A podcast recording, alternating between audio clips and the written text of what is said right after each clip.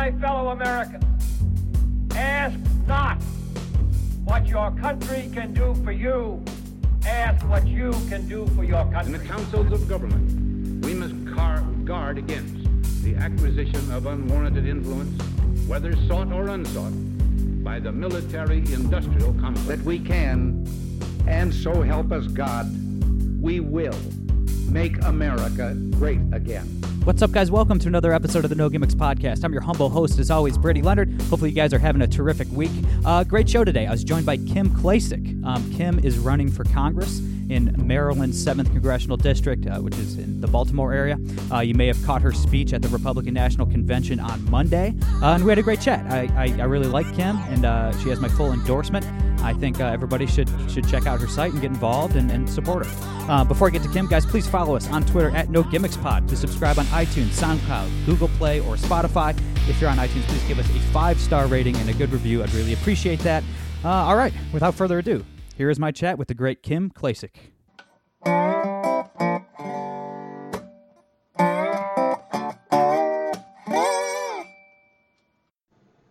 All right, guys, we're here with the Republican nominee for the House of Representatives in, in Maryland's 7th Congressional District, the great Kim Klacik. Kim, thanks so much for taking the time this morning.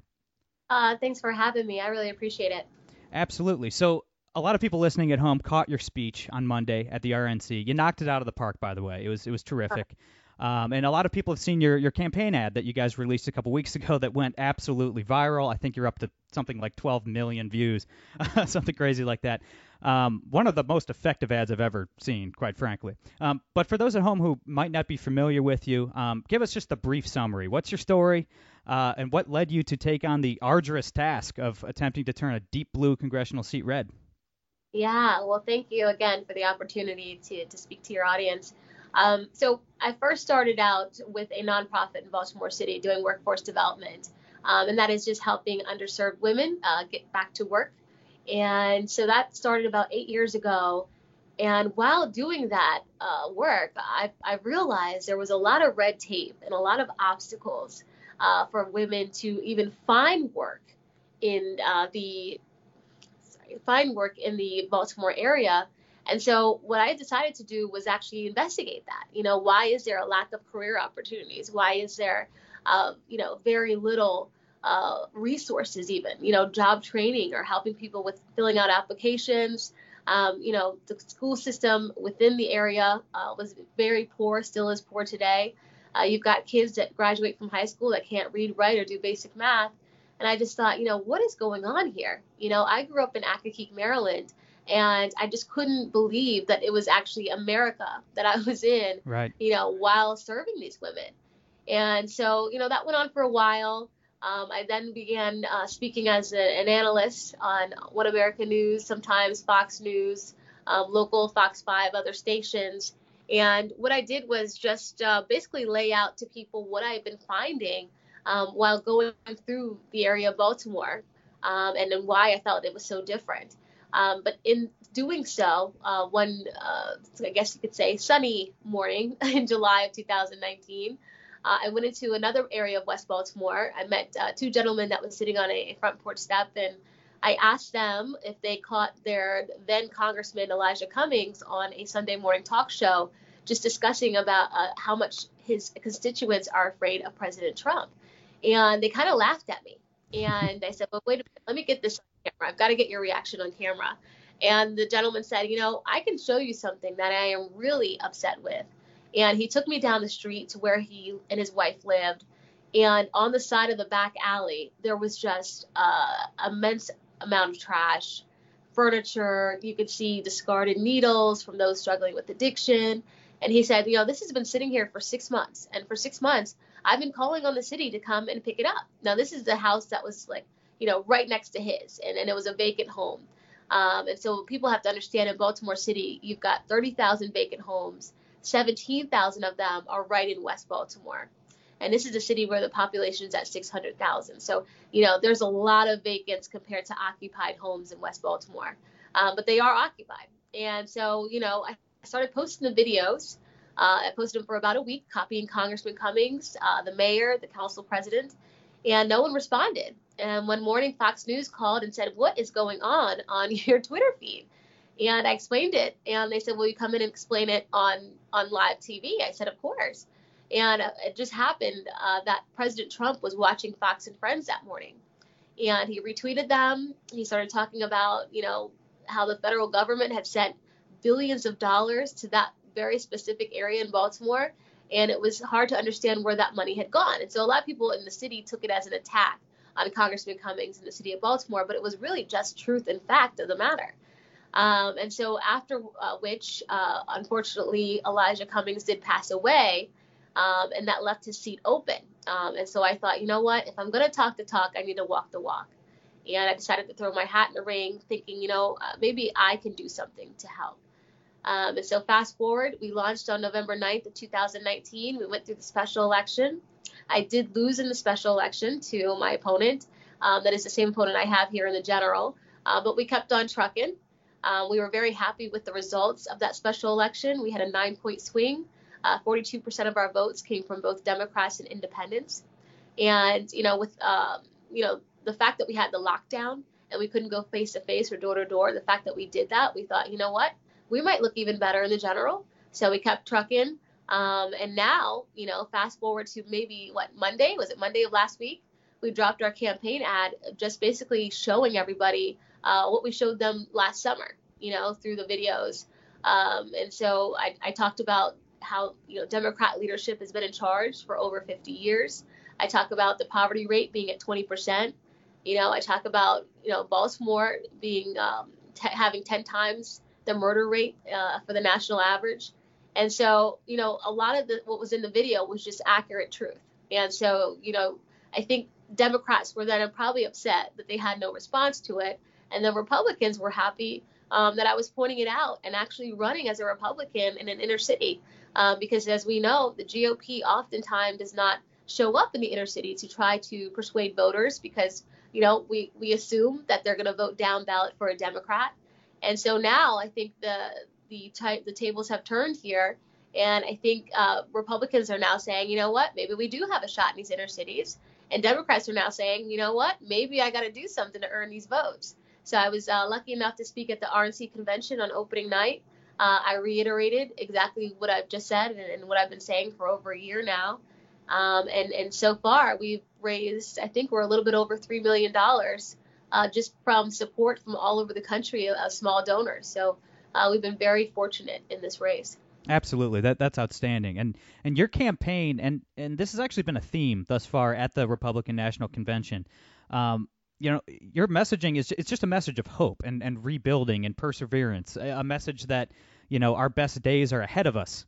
Uh, even mm-hmm. in even in inner cities, in these major cities, uh, and the Democrats, if you look at their messaging, if you if you listen to the speeches last week at the DNC, you know, it's all doom and gloom. It's it's it's you're a racist, America's racist, everybody's gonna die from COVID. It's like, man, what a stark contrast between the two parties right now. Yeah, no, definitely. Um, I think you know when you saw the DNC, and I, I, noticed I didn't look at everyone's speeches, but I did see Michelle Obama's speech, um, and she was talking about how she was still a victim as a black woman in America, but she was saying this from her mansion in Martha's Vineyard, and it just didn't add up at all. And no. I'm like, oh, this is again, I, I say, you know, they they ratchet up this racist rhetoric, and they do it, you know, immensely around every election cycle, right? And so here we are approaching November 3rd, and it's only going to get worse from here. You know, according to them, you know, white people are evil. They're always trying to keep people down. And I tell people all the time, if, if that's the case, then you still have to explain to me what's going on in Baltimore City. Right. Um, because there's been nothing but black leadership uh, in the mayor's office, city council, you know, for 20 years now. So who's racist here? You know, I think sometimes people confuse racism and classism. And, you know, that's what we got to make sure people understand. You know, there's a lot of elite black people in Baltimore City that uses the urban struggle of those that are poor to, uh, you know, for leverage to get federal funding and then it goes missing, you right. know, enriching those that are elite. And that's what's happening. It's corruption. Um, and so hopefully, you know, I'll get that message out uh, during my campaign as well. Yeah, absolutely. You guys have experienced a ton of corruption in, in Baltimore. Several, you know, mayors have, have gone down in corruption scandals and, and so forth. But um, uh, you know, it, it's it's fascinating. The the racism that black conservatives have to deal with is insane these days. I mean, I I'm sure you don't read the Twitter comments. At least I, I hope you don't. Kim, please don't read, read the Twitter comments. But you know, anytime a black person breaks rank, you know, refuses to use the the scripted leftist talking points that you're all supposed to repeat, apparently. The left Yeah. goes full on white supremacist. Yeah, after your speech at the RNC, after after Herschel Walker spoke, after Senator Scott spoke yesterday, uh, Daniel Cameron, the AG of Kentucky, after after he speaks, I- I'll check Twitter. I'll check what's trending, and like clockwork, every single time, Uncle Tom is trending on Twitter. Uncle Tom. I mean, Yeah. for for a group of people who pride themselves in being quote unquote anti-racist, boy oh boy, there there sure seems to be a lot of racists in that group, Kim. Yeah, seriously. you know, I, I tell people all the time, you cannot, you know, push this racism narrative uh, for the Republican Party, you know, especially right now. You know, President Trump is in office, and there's lots of people that want to work with the Trump administration. And you can see that by seeing that we have the most black Republicans in the entire history of this country running for political office right now. We have 21 uh, black uh, Republicans running for Congress right now. So these are 21 individuals that are hopeful of working with the Trump administration. And I tell people all the time, you know, I've been going back and forth to the White House to meet with one of his advisors on what we can do about the opportunity zones, how we can get that billion dollar medical equipment industry right back to Baltimore, right through the port. And they've been very helpful. And so, you know, we're actually trying to put things in place where even if I don't win, it still happens, you know? And so this is that's what kind of administration we have here. Um, it is not a racist administration. Uh, the Republican Party isn't racist. I honestly think the Republicans just didn't do any due diligence in reaching out to the black community, thinking right. that you know, we won't listen. You know what I mean? Um, so there's a failure in communication and a failure in, in leadership, I would think. But I don't think I, I'm still not seeing racism. Right, right. Um, you know, you've had a little bit of criticism from the right as well, and I want to address that real quick. And I, so bear with me. I'm changing gears here for just a second. Um, but this is something that's been bothering me for a long time. Um, it reminds me a little bit of the big tech debate. You know, a, a lot of Republicans, uh, you know, when talking about censorship on Twitter and Facebook and, and so forth, a lot of Republicans say, well, you know, don't complain about being banned from Twitter. They're a private company. They can do whatever they want. Go build your own Twitter, right? And I, I, I you know, agree with that. I don't want to regulate big tech, and that's a side note. But, you know, and then people build their own Twitter, right? And they call it Parler, right? The the free speech oriented platform. And then those same people saying don't complain, go build your own Twitter are like, "Oh, that's a dumb idea. That'll never work." Yeah. so those Yeah. same those same types of Republicans have criticized your campaign. They'll complain. They'll say, "Why can't we get good candidates, good men and women to run in these these Democrat controlled cities? But Why can't we get, you know, people that actually are passionate? Why can't we flip these seats?" And then you you do that, you throw your hat in the ring, and it's like, oh, it's just a waste of time and money. She can't win. You know, it, I'm reminded of the Teddy Roosevelt quote, right? It's the paraphrasing, obviously, but it's not the critic that counts. It's the man in the arena. Well, you're the one in the arena. you're the one with the courage Right. to get in there and actually try to to change the game, to try to make a difference. And you've you've been mocked for it for some people on the right. You know, I feel like a lot of people on the right uh, they they like complaining. They like they, they like identifying problems, but they don't actually do anything to try to fix it. Yeah, no, absolutely. And and and that's what's so tough, I think, right now uh, in my personal race. Uh, I, I defeated seven Republicans in our primary. And two of those people uh, were on the Baltimore County Republican Central Committee with me. So it wasn't like they didn't know me. You know what I mean? Right. It wasn't like they didn't know what I stand for and that they disagree. It is purely just, you know, guys, I I can get money from around the and to do that, you've got to run for Congress, right? My biggest platform piece is I want to know where the federal funds went that didn't make it to West Baltimore after the riots in 2015. I want to push school choice, you know. So there's things here that I, I need to do on the federal level, um, and I'll, and I'll still explain these things, and they're still like, well, you should you still should have waited your turn, kind of deal. Um, and then, like you said, some people will say, you know, it's it's not worth it. I had the the chairman uh, tell me Jesus Christ couldn't win this seat, and he didn't want to, you know, knock on the, the donor's door and exhaust them in any way um, because he wanted to save the funds in the donors list for races he thought he could win. Um, so, you know, we haven't been getting that much support uh, from the Republican Party in Maryland. Um, we're not shocked by that. But, you know, hopefully now the RNC sees how much the Trump campaign does believe in our race. Uh, from my understanding, it was uh, President Trump himself that made the call for me to speak at the RNC um, and not, you know, the GOP chairwoman's call. So, you know, it just tells you that it's very cliquish, I think, at times. It's very just like on the left, there's that establishment, and then there's people like myself that's trying to break through. And, it, you know, you, you just got all kind of issues.